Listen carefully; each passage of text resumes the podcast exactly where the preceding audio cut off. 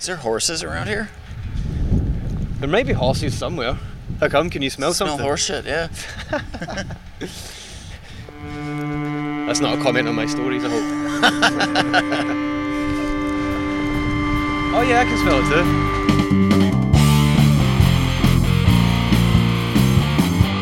I'm Garth Mullins. This is Crackdown. Episode 10 Passing the Marker. Uh, can I have a, a volunteer reader for the mission statement? I go to a lot of drug user organizing meetings, but I didn't always. Back in the day, I was just trying to outrun dope sickness, and that was a full time job 24 7, 365. There's no benefits and no time off. I was deeply ashamed. I didn't mind if other drug users or my bandmates knew that I did heroin every day, but I didn't want family or coworkers to know. So I wore long sleeves in the summer and hoped nobody would notice. Every now and then, I'd catch wind of a meeting about safe injection sites or decriminalizing drugs or the overdose problem. I usually didn't want to go, but I did show up to a few. I remember one meeting. I sat at the back and pulled my ball cap down low. I wasn't saying very much. There were maybe 20 people there.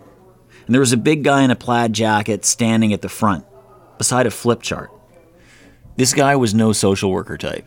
He was in the life. You couldn't miss it. Yet here he was, marker in hand, leading the meeting. The guy asked us what kind of issues we were facing with the cops. And then there was an awkward silence. For a moment, it seemed like maybe nobody would speak up. But then a woman murmured, They took my dope and my money. The guy at the front holds up a finger, like, hang on. His marker squeaks out the letters across the flip chart Cops taking cash and drugs.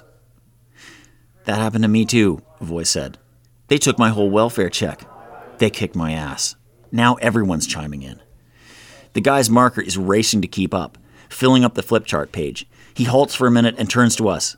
Everyone helps him spell incarceration. Not me. I'm keeping quiet. I'm not a great speller. And when he's finished writing, he steps back. He looks at the page, full of stories of police abuse. He turns to us and says, Okay, now what are we going to do about this shit?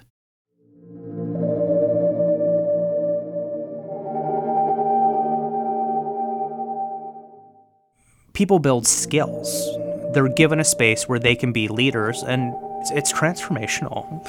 This is Ryan McNeil, Crackdown's science advisor. I'll, think back to some of these meetings where you'll see a new face or a few new faces who, who've walked into Vandu for a meeting, and they see someone at the front of the room writing down concerns that people have. And maybe they won't pipe up and say anything at that first meeting, but it's validating for them that this is a space that they can share things in. For years, Ryan's been doing research at meetings of the Vancouver Area Network of Drug Users, or VANDU. And so he sees lots of people, like me, go from the back of the room to the front. These meetings have given us a community. They helped us feel less ashamed, less alone. And, most importantly, they've helped us get shit done.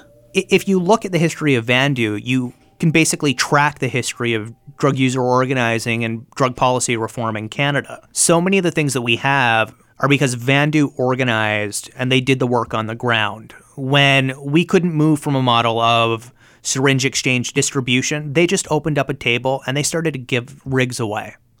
When we had political stasis and, frankly, moral cowardice stalling the implementation of supervised injection sites, they just opened them up. When people were dying in alleyways, people from Vandu went out to check on people, to bring them back, and to keep them alive. Politicians, academics, and journalists now routinely come to Vancouver to tour our harm reduction sites. And when they do, they learn that thousands of lives have been saved here. But few learn where these ideas really started, as a comment in a meeting written in marker on the flip chart.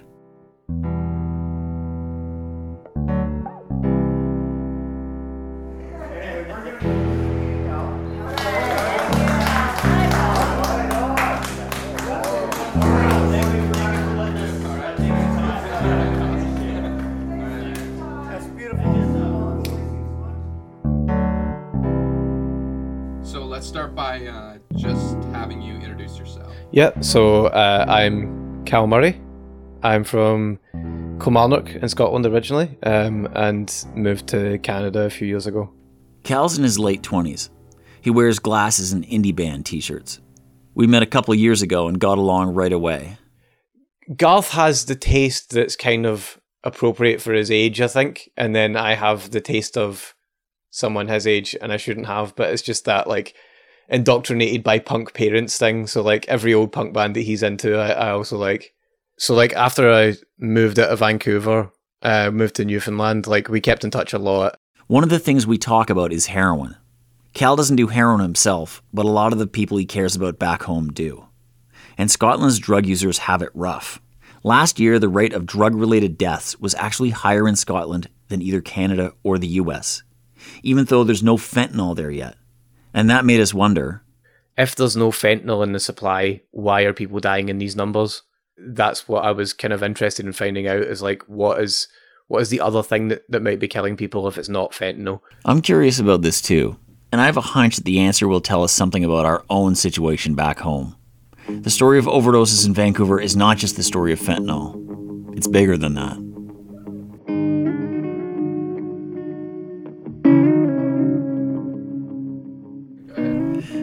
A few months ago, Cal and I got an unexpected opportunity. A group called the Scottish Drugs Forum sent me an email. They said they were planning a conference in Glasgow, and they were wondering if I would do a keynote speech. The gig came with a free flight and an excuse for me and Cal to go try and figure out what's going on. Garth contacted me with this idea that we that we go over when he'd been asked to do the conference. I mean, I feel like I can cover the sort of like I feel like I can cover the Scottish part of it pretty well and I can help you guys out in that regard, but when it comes to actually putting together some kind of like radio narrative like you guys do, I feel like I'm I'm like I don't know what the hell I'm doing. And so, a bit nervous, Cal flies to Glasgow. The plan is that Lisa and I will follow around a week later, after Cal has found some people for us to talk to. I put a call out on my like on my Facebook and just told people what was up and why I was home.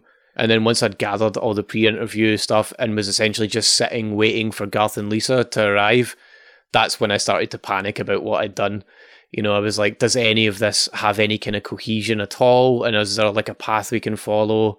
I think about a week in, I had a complete crisis. It would have looked like someone chain smoking and frantically skipping back through the same interviews over and over again and trying to make notes on them. Back in Vancouver, my doctor gives me a script to cover the time I'll be away. That's called a carry. So I pack up my passport, microphones, and methadone, and then I fly to Scotland.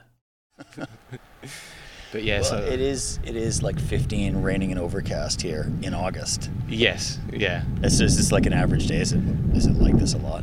it's like that's about three hundred days a year. Yeah, Fucking love it. of course you would. I lived in London in the mid 90s and I used to scam the train to Edinburgh or Glasgow to visit friends. Back then, I was doing heroin, methadone, Valium, and morphine. Sometimes I get the pure pharmaceutical form of some of these drugs. It'd come in a little glass ampule. You break it open, draw the liquid up, and off you go. Safe supply, 90s style. So I can't really remember everything from back then, although I do remember one time that I fell in a duck pond. Cal and I head over to George Square. It's a slab of concrete with some statues, columns, benches, and pigeon shit. The square is bordered by ornate, official looking buildings. This is where the people of Glasgow regularly come to protest. And today, there's 100 people here for International Overdose Awareness Day. This is my daughter. She was 16 years old when she died of a heroin overdose, and it took 12 hours for her to die. 12 hours. And every single death that we heard a few months ago 1,184 deaths of total despair. And families are left with this as well, like me, like me. So we're broken forever. We're broken forever. The UK government has got a lot to answer for with the denial, with the drug consumption rooms, the safer injection rooms. There is money about, and we need to all get political and demand better from the services and politicians. Thank you.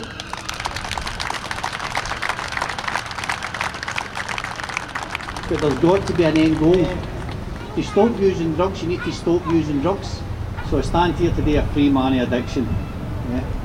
An example that you can recover to this stuff, man. You can recreate your life. overdose awareness stuff that I've been to in in Vancouver, like you know, is obviously marching through the downtown east side and has everyone from the downtown east side taken part. The overdose awareness event in Glasgow was very much like long term recovery and then grieving parents.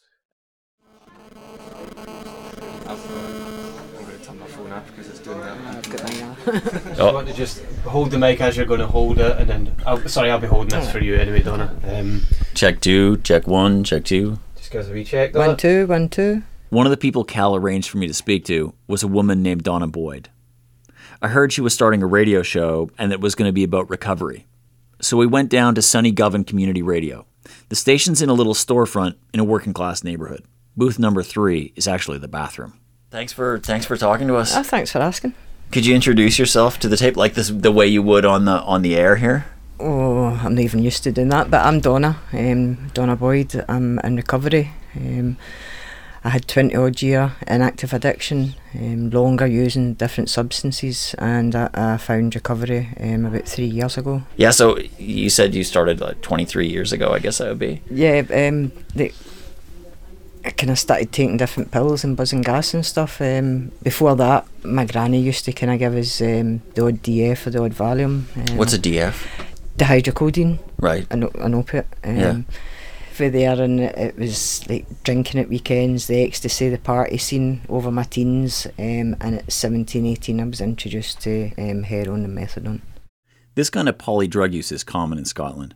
In particular, lots of people use benzodiazepines with their opioids. Last year, 67% of the drug related deaths in Scotland involved benzos. This summer, we started to see benzo related overdoses in Vancouver too. Uh, I, I was in 60, 60 milligrams um, of Valium for early teens, and I tried to get back on them when I relapsed. Um, the, it was a no go. The ways of prescribing them had changed. Nobody was getting long term benzo prescriptions anymore. In North America, we had this big moral panic about oxys and overprescribing.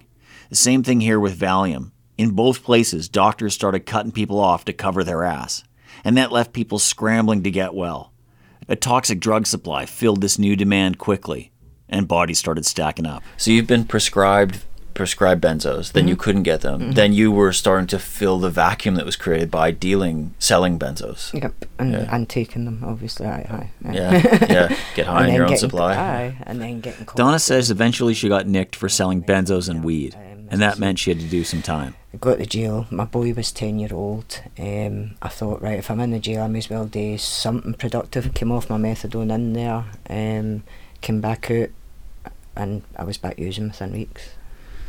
Why is it so important? I hear this from a lot of people. Uh, like I've been on methadone for 16 years. I just take it. I took it this morning. Get up, do my day. I mean, we work long hours doing this thing, and I, I, I kind of think, well, if I'm on it for forever, that's okay. My, my life's all right. But I hear around here, I hear lots of people saying, I'm just, I gotta get off it. I gotta get done with it. You know. I, I don't know, maybe you can help me here too. Yeah. Um, I'm no naive or close minded to think that abstinence works for everybody. Mm. Everybody's recovery is personal to them and what works for them. That's fine, do you know what I mean? I Yeah. don't I don't criticise anybody else's Right. recovery. I just know that if I take one thing, I don't stop. do you know Oh, what. I mean? Like, Yeah, yeah. For me, it was never enough. Methadone was. I was always using something else on top of it. You know what I mean? Um, Mhm. Always using on top of it. It was to get me sorted in the morning, and then I'd be out using um, because I never had anything else in my life. I- as I say, I can only speak for myself. Well, we're doing the same thing. You're doing radio. You know, Mhm. it's it's like you're looking for that connection that Mhm, way way it. back in. You know. And um, and when did you first start coming to the radio station? It was it was a care manager when I first moved back up here, um, and I was on methadone. Had suggested there was a community radio station that was run in another building. Um, So, like a social worker was suggesting this is a thing you could do. because it was it was a community radio station. He was trying to help me find things to fill my time, and That's great. It's like radio is treatment. Aye, Maybe they should give prescription radio. You know, they should just write you out and say go off. And right. I told Donna that Cal and I really wanted to know why there were so many overdose deaths right now. And to do that, we figured we should talk to some current drug users. She said she couldn't help because she's not in the life anymore. And so we decided to go visit an academic instead.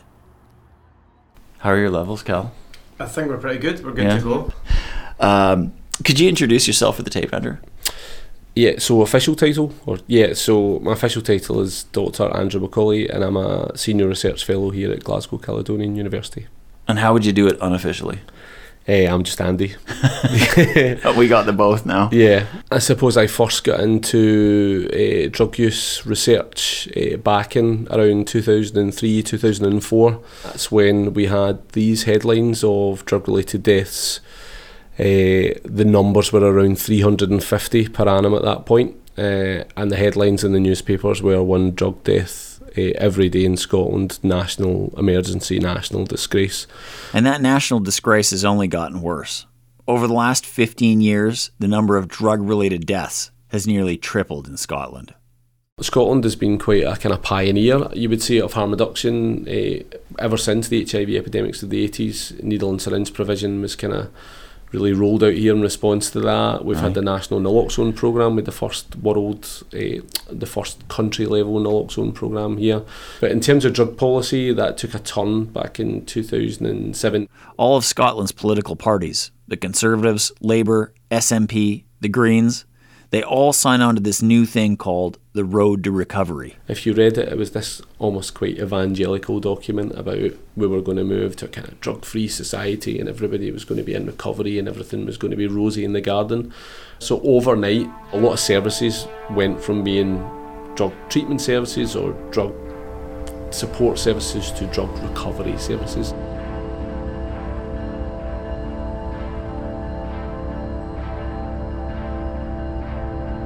Methadone in Scotland is probably more stigmatised than it is any other place I've been in the world. The, the most famous term you'll get over here is parked on methadone. It's it is every time I see that, I kind of a part of inside of me just. So what does that mean? What is it? What do the people mean by that? Because I've heard that a lot. People have told me that. Yep, you quite often get narratives in the media about people who've been parked on methadone for 20, 25, 30 years and that they got into the methadone program because they were promised they would be off drugs. But the voices that you don't see in the media are people who have been on methadone for a period of time. They're quite stable on it, they live kind of normal, functioning life. Uh, they're quite happy on their methadone, they're holding down a job, but these people are hidden from the narrative. They don't Absolutely. I was until a year or two ago myself. Canada and Scotland seem to have a lot in common when it comes to methadone. In both countries, people are getting dope sick before their next dose, and they're topping up from the black market. In Canada, that's because of methadose, as Crackdown listeners know. In Scotland, it's because doctors are underprescribing almost half of all methadone patients. So, how many people are on methadone here? The most recent estimates suggest that somewhere between 40 to 50% of those uh, people who are uh, what we call problem drug users or who meet the criteria for uh, methadone. So, that'd be like 20,000, About that. 25,000. Exactly, yeah. Uh, and that compares quite poorly to even to England, where the percentage is nearer 60%, 60 65%. And compared to other countries in Europe who do better, like in Scandinavia, places like Norway have uh, around 85 to 90% uh, of their opioid user cohort See, we're on we're, we're at that shitty rate too in uh, in BC. We have like uh, less than fifty percent Yeah. of people on on methadone or Another or OST. consistency. Yeah, Yeah. all this methadone stuff, it could be a major driver of Scotland's overdoses. Then there's naloxone. People tell us they don't want to carry it because they don't want to get hassled by the cops, and the ambulances take way too long to show up. Scotland also doesn't have any safe injection sites. There is a small prescription heroin pilot starting up, but it will only be for 20 people. Like we had a new uh, service put into the train station that was open from 7 in the morning to 11 at night which quickly became the busiest needle and syringe exchange in the So city. So just just down there. Yeah just down there at wherever, central station yeah. But that new exchange that was put into the train station was closed down. So Oh. that was direct response to the outbreak became the busiest in Scotland and then was closed down by the rail company uh, because they were worried about drug related incidents in the, the train station. So you can see the kind of battle we're up against, despite having some of the strongest indicators of drug related harm we've ever had. We've still got other parts of society uh, kind of working against that, uh, the Right. efforts to reduce harm in the city. So when I'm I work with a group, I've been with this group, the Vancouver Area Network of Drug Users, for a long time, and um, when I go somewhere, I try to find someone like me or activists who are drug users, you know, who who are in a drug user union or something, and I don't know what that is here. Uh, drug users in general don't have a voice. That there isn't a collective body. There isn't a drug user union. There isn't. Uh, there isn't a kind of a kind of collective. Why do you think that is? Uh, I'm not sure, but like you guys kind of, you guys had trade union militancy here that was phenomenal. You know, you had open shooting war on the streets in the 19th century of the city Yeah. over working conditions and stuff, and so uh, You're I- right. It, it it it it almost goes against their history not to have that. I mean, I would certainly support investment or a or time or whatever it is put into trying to amplify that up the way. Yeah. I think if there was ever time for a drug user union to kind of step in as a window of opportunity, the time is probably now. Uh, that sounds uh, like over an hour, so Right. if we want to get to our next thing, we should probably wrap up shortly. Thanks. Thanks, Andrew. Between Donna and Andrew, I was starting to get the bigger picture, but I still hadn't met any active drug users yet. And I could tell that Cal was getting a bit nervous about that. Fair enough. It can be stressful working on this show. We are at the Glasgow Cathedral, which is right next to the necropolis. But Garth, you like wanted to come to the necropolis, which is like the big old graveyard at the top of the city. Mm-hmm. And you think you have a memory from here, or is it you read about it, or why did you want to come here? I don't fucking know. I could see Garth's frustration, um, and he just seemed like quite kind of disillusioned with the whole thing. I mean, I was the one who who'd set up a lot of these interviews, or most of them, and, and I I was starting to feel quite guilty. BBC Radio Scotland. Now, Germany has them, France has them, Spain and Portugal have them, Norway, Denmark, Canada has them. Drug consumption. It turns out that while we're in the middle of making this episode, the country's debating whether or not to open a supervised injection site. The BBC invites me to come on their national morning show, so Lisa, Cal, and I walk over to their Glasgow building. A big glass box on the River Clyde with a bunch of satellite dishes on the roof. Highest in Europe. Um, but the Westminster government has so far blocked the idea despite acknowledging the international uh, evidence. So, what is the international um, evidence? Um, we have with us uh, today Garth uh, Mullins, who's the host of Podcast Crackdown, um, also a former heroin user. Good morning to you, Garth. Hiya, thanks for having me. So, so why would the, the user go to one of these rooms rather than just, if they've got the drugs, uh, why would they not just use the drug wherever they wanted rather than to go into this formal setting? Uh, because we don't want to die. You know, uh, th- they there's a place where you can be uh, assured that someone will save your life because of all the drug consumption rooms anywhere in the world. There's been no fatalities, uh, and they've reversed thousands of overdoses just in Canada alone, just in the city where I am. And that would be in the user's consciousness. to not die. Yes, I, I mean, and I, I can't talk for every user, but me, uh, I didn't want to die. I was me and Lisa were sitting just outside the studio listening, um, and we were both like shocked and appalled by that statement or by that question. G- Garth, we know exactly what your angle is. You want normalised drugs use because you've been a long time drugs user, and that's what you're arguing for. And it was clear from the questions that the. Uh, Well, well, well, well, well, well, David, I I really don't think that we should be making accusations. Um, and Garth, I would like you to respond. No, no, David, you did you did ask for, for time to speak, and I, and I think I've been pretty fair in allowing you that. Garth, would you like to respond? Sure. I, I mean, my agenda is really clear. I've been transparent. I would like to continue to be alive. I would like my community and my friends to continue to be alive. In the time I've been around, I've known 50 or more people who've died from overdose. I don't want that. And I see that happening here, and I don't want that for Scotland either. First of all, 25% of the deaths in Scotland come from state prescribed methadone. That's not true. Absor- That's absolutely not true. Uh, look, uh, if, uh, you were allowed to speak without interruption. Yeah, I'm just Now, not going to let people talk bollocks, though, on the air. That's okay, all right. true. Well, well Garth, well, one thing, we, we, we won't use that language. Thank you So- very sorry, much, and my- I apologise for that. Um, David, please, please, I, I assure you, I am not in any way cutting you off. We have to take travel at this point just because there are things. some- But please, I promise you, we'll have travel and we'll come right back to you, David. I promise. Uh, Victoria's on the travel. I think that BBC interview um, really sort of revealed that there's a large percentage of people in Scotland who don't really see drug users as like full human beings.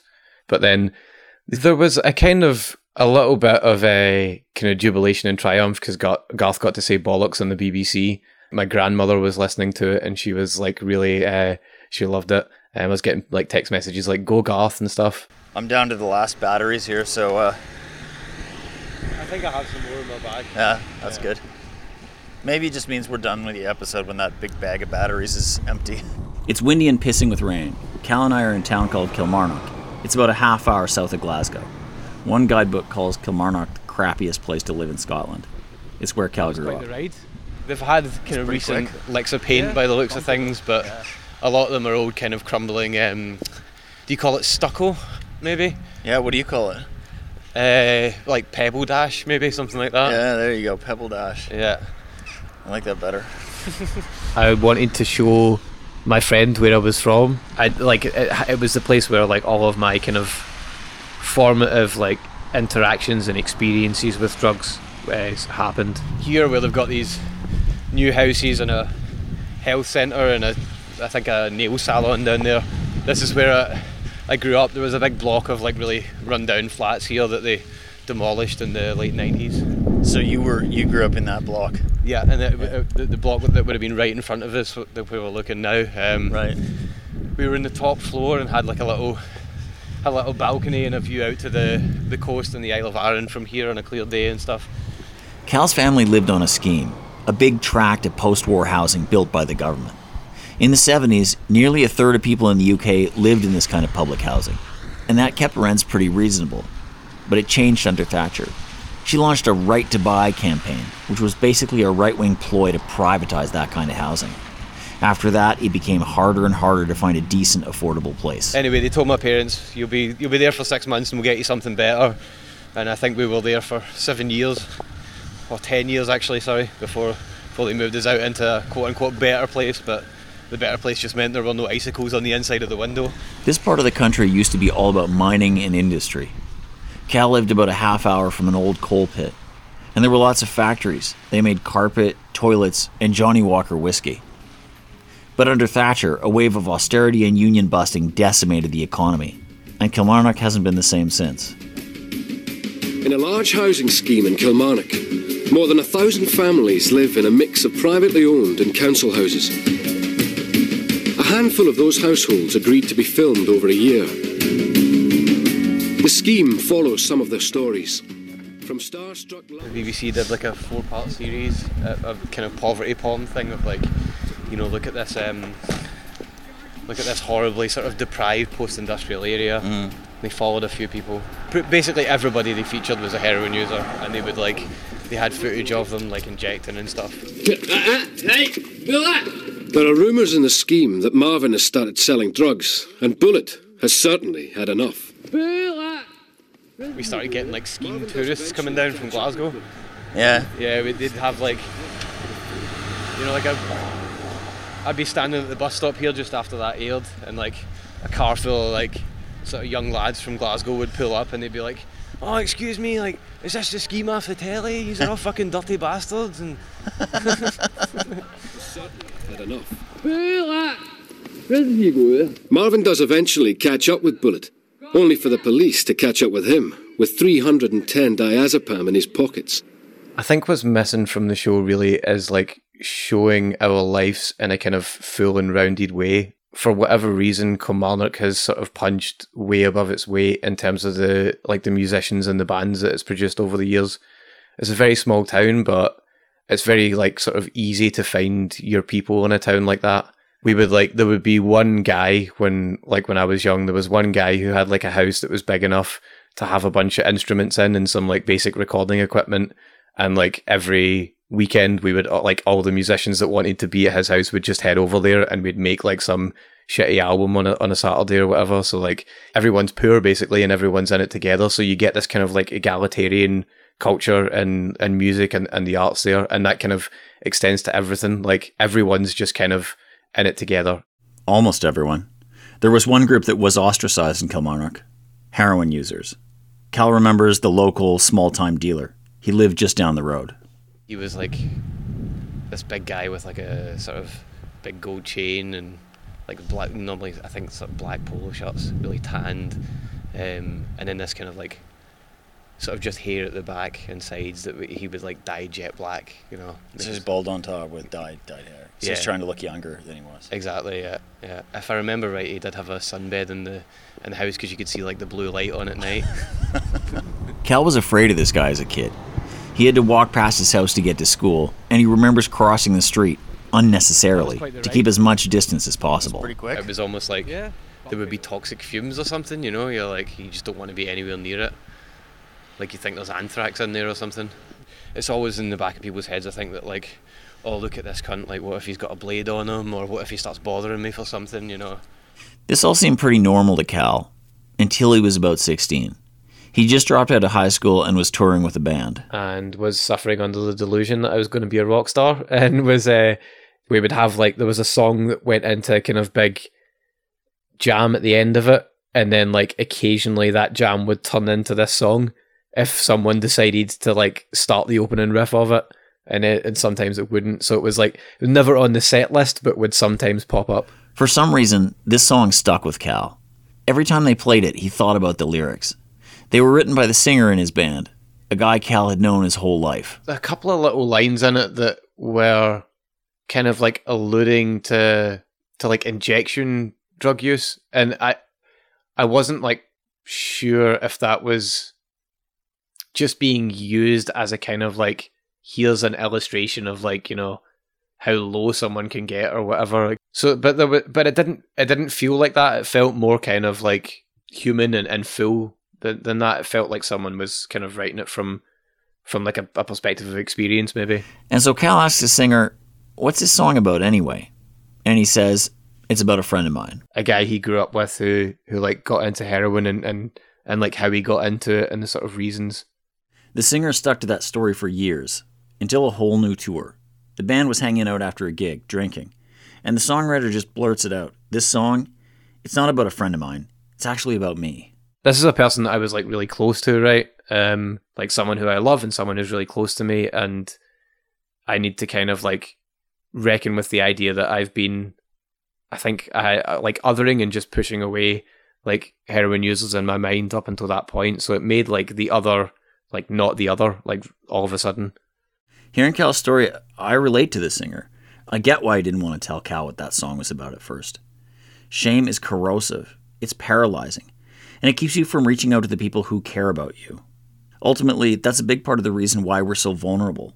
This is a problem everywhere, but it seems to be particularly bad here in Scotland. There's no doubt this is a big part of the reason why so many people have died from overdose here.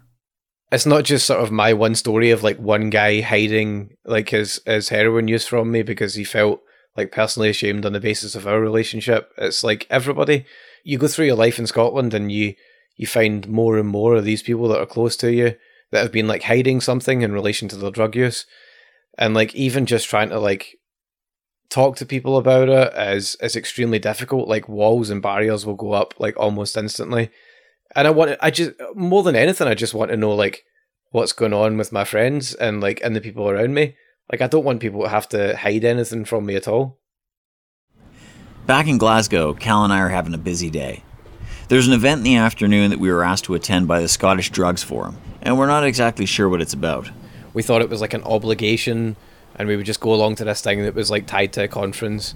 I think we went back to the apartment for like 20 minutes to dry off from the rain and then realized we had to drag ourselves back out again and we hadn't had anything to eat and we were just fucking miserable. Tron Church is an 18th century sandstone block with a spire that seems bigger than the main bit. Out front, there's a statue of a homeless Jesus sleeping on a bench, which seems like a nice symbol, but also a waste of a bench. An activist named Jason Wallace meets Cal and I at the front door. So we meet Jason Just want to come in. Aye. and Jason takes us down into the basement. Um, and there's like a little room that uh, we go in. It's got like sort of two round tables, and there's like a few of us sitting round the tables. So have you met? This is Garth, uh, Right. Mullins, and Cal. So these guys are over for Canada. It's it's good to be here. Uh, I'm from a drug user group in Canada, like Yep. a union. Uh, I, For the first time since we arrived in Scotland, we're meeting with active drug users, people who are in the trenches of the drug war right now. Immediately to my left, there's this couple, uh, Michelle and Cass, sort of like mid 40s. Right across from me is this guy, Robbie. Um, Robbie's got like sort of wavy ginger hair. Over past Robbie, we've got uh, Martin Coyle. Martin's uh, very small, about five five. Because I wasn't in, I didn't touch drugs until I was 35, and the first drug that I took was heroin. So, So I, I'm 48, and somebody said that I would, if I was lived here, I'd be the train spotting generation. Yeah, you guys heard this? I'm train spotting. I'm 54. 52. I'm 40, I'm train spotting. Yeah, Yeah. we're trainspotting generation. 40 You'd- you'd be above. Spud. At least I'm not ripping off my friends, right? Trainspotting is a book and a film about Scottish heroin users in the 1980s. Dope fiends of my vintage get called the trainspotting generation here, and all of us around the table are part of that generation. We all start to shoot the shit about using drugs in Scotland. Immediately there's a huge difference in the things that we're being told. Housing problems where like people are getting no communication and there's like Robbie's sort of getting locked up for like three days and then his methadone prescription gets cut down to 30 mils from 100. What about the safe injection rooms? So that's a no-go now because it needs a change in the legislation. I tell you what, they wouldn't give them to us either. We had to open them illegally first. The government said no, no, no, and so we just said fuck you, and we opened them up, like put tents up, took a rent a storefront, and we say to the police, "You want to shut us down? Come on and do it. You know, we'll take you to court. We'll." Is it, would there be someone there that in the Canada based one, would there be someone there that, that was um, trained in um, administering Narcan or naloxone? Yeah, but you all are, aren't you? Aye. Yeah, Aye. it's it's better to have someone who's a drug user who knows heroin Knows because then you can spot. Oh, he's just Yeah. nodding. He's okay. Leave him. uh, Oh, and this that- guy's went blue. Yeah, you yeah, see, yeah. You get it in him. Yeah. the kind of energy in the room of like drug user organizing was like really thrilling and I got this kind of this kind of extreme like adrenaline dump where I'm like just sweating buckets and like trying to hold it together. This could be the fucking start of something that's like really important and like could potentially save hundreds or thousands of lives over the next you know few years. It's because we don't Oh, have uh, political power, right? We don't vote as a bloc. We're not organized. We don't have economic power, mm-hmm. Mm-hmm. right? But but if we can make ourselves an irritation to them, like if we mm-hmm. can make ourselves sort some of raise the annoying cost, scam. So annoying yeah, that yeah, you've exactly. do something about Yeah, it. Oh, yeah. And, and and we never have won anything without twisting people's arms or Oh, doing yeah, it illegally first, you know. We read This is the stuff that interests me personally, Oh, me right? too, me Because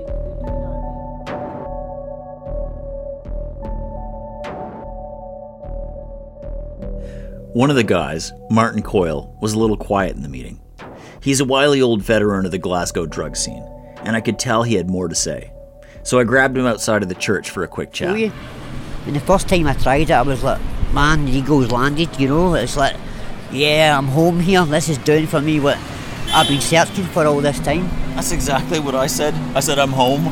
Yeah, Yeah. that's the way I felt. It was like it I thought, took fuck, away. this must be what other people feel like all the time. I feel yeah, like normal. normal. Yeah. I'm trying to help people in Canada understand what the overdose crisis feels like here. What does it feel like as a drug user?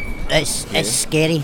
It's Yeah. it, it's scary. I mean, I came back from my partner's, my girlfriend's two two, um, two weeks ago, and, and I came back. Uh, I got a phone call within an hour. I'd been back in back home to tell me that one of my friends, Ross, had, had died of uh, these fake tablets that are going about in Glasgow, and then within an hour, I got another phone call to tell me that another one of my friends had died, and these guys were three and two year clean. I mean, they used once um, after that amount of time, and both died. You know, with that first time of using uh, the drug. It's, it's scary because you don't know what a lot of the drugs are, are getting mixed with in this in this country now. I, I used talking to Martin and the group felt good. For the first time, we weren't hearing about things that happened five years ago or that academics have studied. We were hearing about problems on the ground, and they seemed so solvable. Everyone in the room would be much better off if they just had a safe supply of drugs, if they just had a decent place to sleep, and if the police got off their backs. And all of that can be won. It'll just take a fight. You. Thanks. Thanks. for talking to me, Martin. No, I thanks, guess we have to go back in. uh, Yeah. We'll probably chat more. If you're, are you around tomorrow? Yeah. Why, were you, why, why did you? Why were you sweating through your jacket? Um, just because I was like, I get a kind of rush from from being at sort of like the embryonic stages of something that might be like the start of maybe a drug user union in, in Glasgow, something that might be a little bit like Vandu. Like drug users here in the city centre are like actually starting to gather now, and that's like really it gives me like a, a, a pure kind of adrenaline buzz when I'm when I'm in amongst it, you know. Cal looks off quietly for a second. I could feel his optimism evaporating. I'm sorry. There, there's like I don't know. There's a thing where I, when I start talking like that, I, I, there's a kind of imposter syndrome. You know what I mean? Because I'm well, I'm here with I'm here with you, and it feels like You don't need me to legitimize you here, man. I know, but like where you're from, the people come up with. Like this is your fucking own issue as much as mine. It's like we're all standing aside to wait for the perfect savior, like the perfect, I don't know, model drug user with the right characteristics to be this much marginalized and this much aware of this issue. And it just doesn't happen that way. It never does, you know. Yeah. Shit gets done by the people who show up. Um, in other like non-related issues, do we need milk? Oh yeah. We do, yeah. yeah. Maybe I'll turn off the Okay. recorder for the milk room. Sir. Okay. My official reason for coming to Scotland was the Scottish Drugs Forum conference. And one of the things I was supposed to do at the conference was to lead a workshop. After the meeting at Tron Church, it was clear what the workshop should be how to start a drug user union. This woman, uh, Anne Livingston, who's an activist in Vancouver, she just she just got uh, a flip chart like this, like this big pad of paper thing and a pen, and started asking people what the issues what they're facing. were. Garth's So- just like standing at the front of the room with his flip chart and a marker in his hand, and like he starts talking through uh, basically how a first meeting of a drug user union might go. I'll just get us started. I pretend that he put up his hand and said dope sickness, and so you write out that. And my writing is terrible, so you'll just have to. Oh, uh, and I'll translate. Uh, rattling. Uh, I look out in the room. It's packed. People are standing along the back, and there's a lot of drug users here. I say that in Vancouver, a big part of these meetings is talking about the kind of shit that we're dealing with in our lives. I think the first thing that someone says, which is probably the first thing that someone says at a lot of these things, is the police. He tran- translates it and puts like polis, which is what we'd say for police here, on the flip chart. so listen to that. Listen to this. This, this is exactly what a meeting is like. We're doing it right here. Several weeks in, maybe we we take a few of those issues and we start to write uh, like a, a, a mission statement or a manifesto or something like that that says what we're all about and and uh, what we want to do. Am I am I going too fast on stuff here? So it was about halfway and This guy Gary, who we'd met the night before, um, at the ch- at the church again, he starts kind of like speaking up. Because everybody I know that's on methadone are always either drinking with a methadone or they're still using. Yeah. Gary's in his mid 30s. He's got short, buzzed hair. You can see a few scars on his head. And then Garth, ex- Garth is, just gets him up. Garth's like, "Well, why don't you come and cheer it?"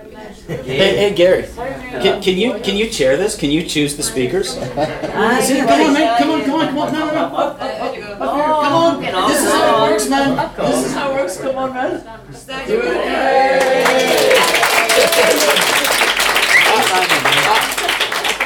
I can't keep up Gary chuckles under his breath. I'm going to batter you. Gary basically just takes the center of the, the the stage area, if you want to call it that, like the front of the room. People are putting their hands up, and Gary's just like, "You, you, you." Are you're chairing this, man. Sorry. Want to say that again? Meanwhile, Garth has just kind of moved to the side and is just like standing by the flip chart. I'm, I'm, I'm sorry, everybody. We're running out of time, and somebody else is going to want this room. But we've we've written the, you know, we've all written these four or five pages here. We just did the first meeting of what would be a drug user union here, right? So fucking a to you guys. Like, And then Garth hands over the marker that he was using for the flip chart, like hands it over to Gary as a sort of kind of gesture of officially like this this is yours now, like this is your thing to chair and you can go on and continue this. so I, I passed the baton. Uh, Thank you.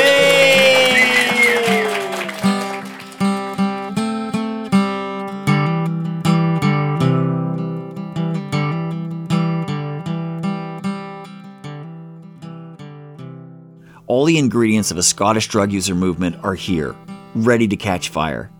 And this kind of a movement is desperately needed. Scotland shows how capitalism and the drug war are a deadly combination. There's a shitty methadone program, fake benzos, police harassment, anemic harm reduction programs, a constant drumbeat of abstinence only policies, collapsing industries, hatred of drug users, and internalized shame. It's going to take a lot of work to turn things around.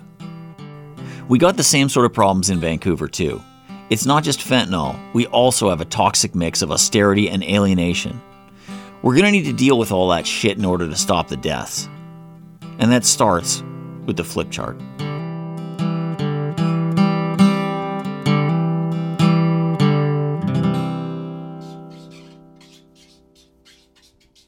Crackdown is usually made on the territories of the Musqueam, Squamish, and Tsleil-Waututh, but this month we're in Scotland. A lot of people helped us out on our trip, thanks to Martin Coyle, Gary, Robbie, Cass, Babs, and Michelle. Also thanks to Donna Boyd and everyone at Sunny Govan Community Radio. That's at 103.5 FM in Glasgow, and you can listen online at sunnyg.com. Thanks also to Amanda Craig, Mark McGee from the band Gyro Babies, Peter McDade, Andrew McAuley from Glasgow Caledonian University, Jason Wallace and Kirsten Horsburgh from the Scottish Drugs Forum. Thanks to Fallon for the 11th hour beer and pizza money, and to Val D'Oro Chippy. I'm Garth Mullins, the host and executive producer of Crackdown. Sam Fenn is our senior producer. Alex Kim, Lisa Hale, Polly Legier, and this month, Cal Murray are our producers. Crackdown's editorial board is Simona Marsh, Shelda Castor, Greg Fess, Jeff Loudon, Dean Wilson, Laura Shaver, Dave Murray, and Al Fowler. Rest in peace, Cerise Kiwatin. Our science advisor is Ryan McNeil from the Department of Medicine at the University of British Columbia. Original score written performed by Sam Fenn, Jacob Dryden, Kai Paulson, James Ash, Cal Murray, and me. Our theme song was written by me and Sam with accompaniment from Dave Jens and Ben Appenheimer. Funding for Crackdown comes from the Social Sciences and Humanities Research Council of Canada and from the Canadian Institutes of Health Research and our Patreon supporters. You can follow us on Twitter at CrackdownPod. New episodes air on the last Wednesday of each month. Thanks for listening. Keep six. That did make me want a roast beef sandwich, and I don't even know what that tastes like. that that piece of the show. Yeah. I was like, oh yeah, that sounds good. Uh, hold on a minute. I, I, haven't know. had a roast beef sandwich for since I was a kid, maybe. Because I was a vegetarian for so long, but that makes me want one now. Just thinking about it. Yeah. Maybe someone could do us a vegan roast beef. Uh, You have been listening to a Cited Media production. C I T E D. Find out more at citedmedia.ca.